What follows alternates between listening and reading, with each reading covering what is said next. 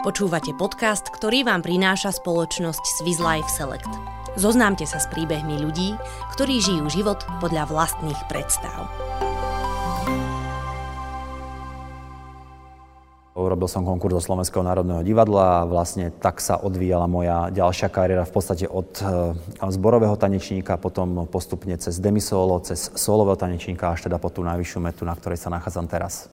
Byť vedúcim solistom baletu Slovenského národného divadla ja osobne e, vnímam ako tú najväčšiu poctu, ktorá sa človeku v podstate v jeho profesionálnej kariére v rámci tanečného umenia na Slovensku e, dá dosiahnuť. Nebolo to však zadarmo. Na kariéru tanečníka vplýva veľa faktorov od stavby tela až po psychiku a nie každý sa vydrží takmer 30 rokov venovať fyzicky náročnému povolaniu, s ktorým začal už ako 10-ročné dieťa.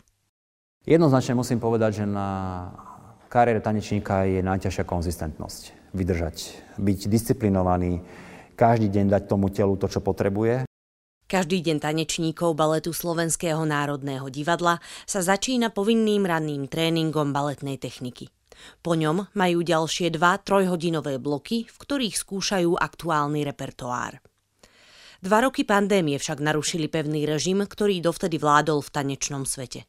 Nie len, že pandémia obmedzila počet predstavení, ale zasiahla aj formu, v ktorej tanečníci musia udržiavať svoje telá.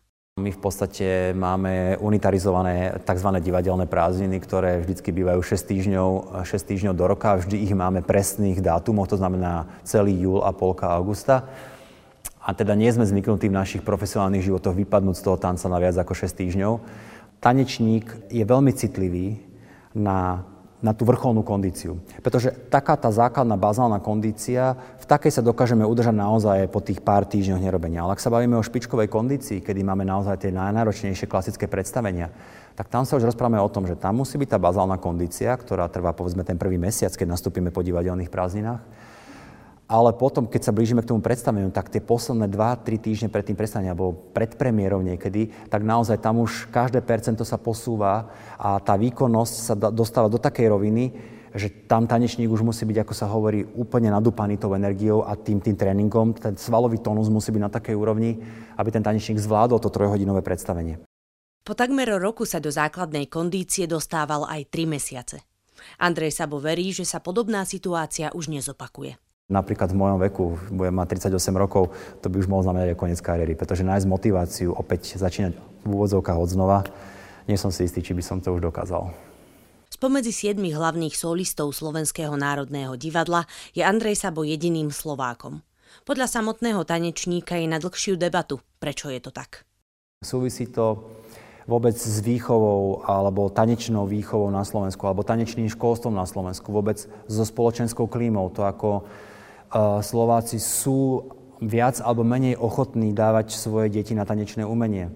V poslednej dobe naozaj ten úbytok žiakov na profesionálnych tanečných školách je enormný a nezámera na to, že na Slovensku nie sú talentované deti na tanec. Sú, my sme veľmi talentovaný národ, aj konkrétne na tanec, aj konkrétne na balet.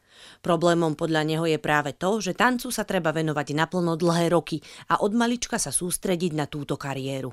Dnes ľudia radi ulietávajú a chvíľku ich baví to, chvíľku to, ale bohužiaľ v tanci to nie je možné. Tu sa človek, keď sa raz rozhodne a chce to robiť na 100%, tak sa tomu naozaj dlhodobo musí venovať. Detstvo a dospievanie na tanečnom konzervatóriu si vyžaduje nielen veľa talentu, ale najmä driny a sústredenia. Podľa vyštudovaného tanečníka v mnohom pripomína vojenskú školu, no aj tak je Bratislavskému konzervatóriu vďačný za to, že ho vyformovalo a naučilo samostatnosti. Andrej Sabo je presvedčený o tom, že u slovenského publika si balet našiel svoje miesto.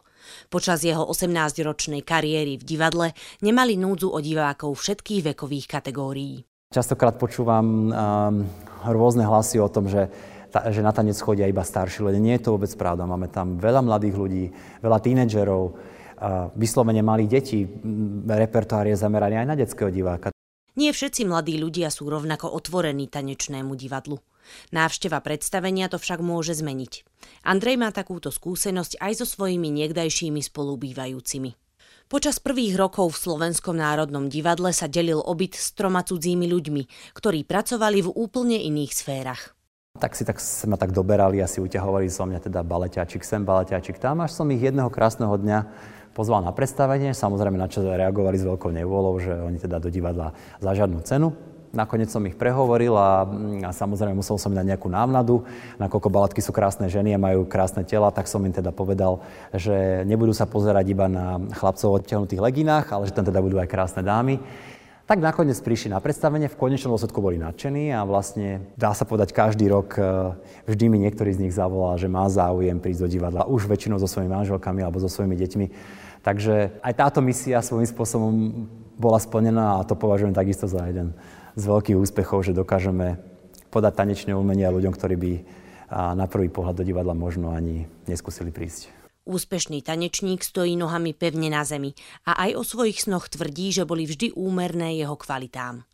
Zásluhy za to, že ich dosiahol, však nepripisuje len sebe. Uvedomuje si, že vďačí aj svojej rodine, pedagógom a nadriadeným za to, že môže žiť život podľa vlastných predstav.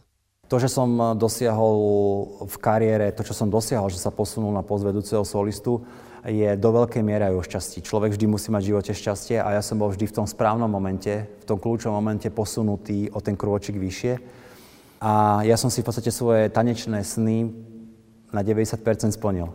Nehovorím, vždy človek má ešte nejaký sen, ktorý, ktorý by si v rámci tanečnej kariéry chcel splniť, ale už to dneska beriem s takým väčším nadhľadom a keď to príde, budem za to vďačný, keď to nepríde, mám odtancovaného toľko, že niekto by to mohol mať aj na 4 kariéry.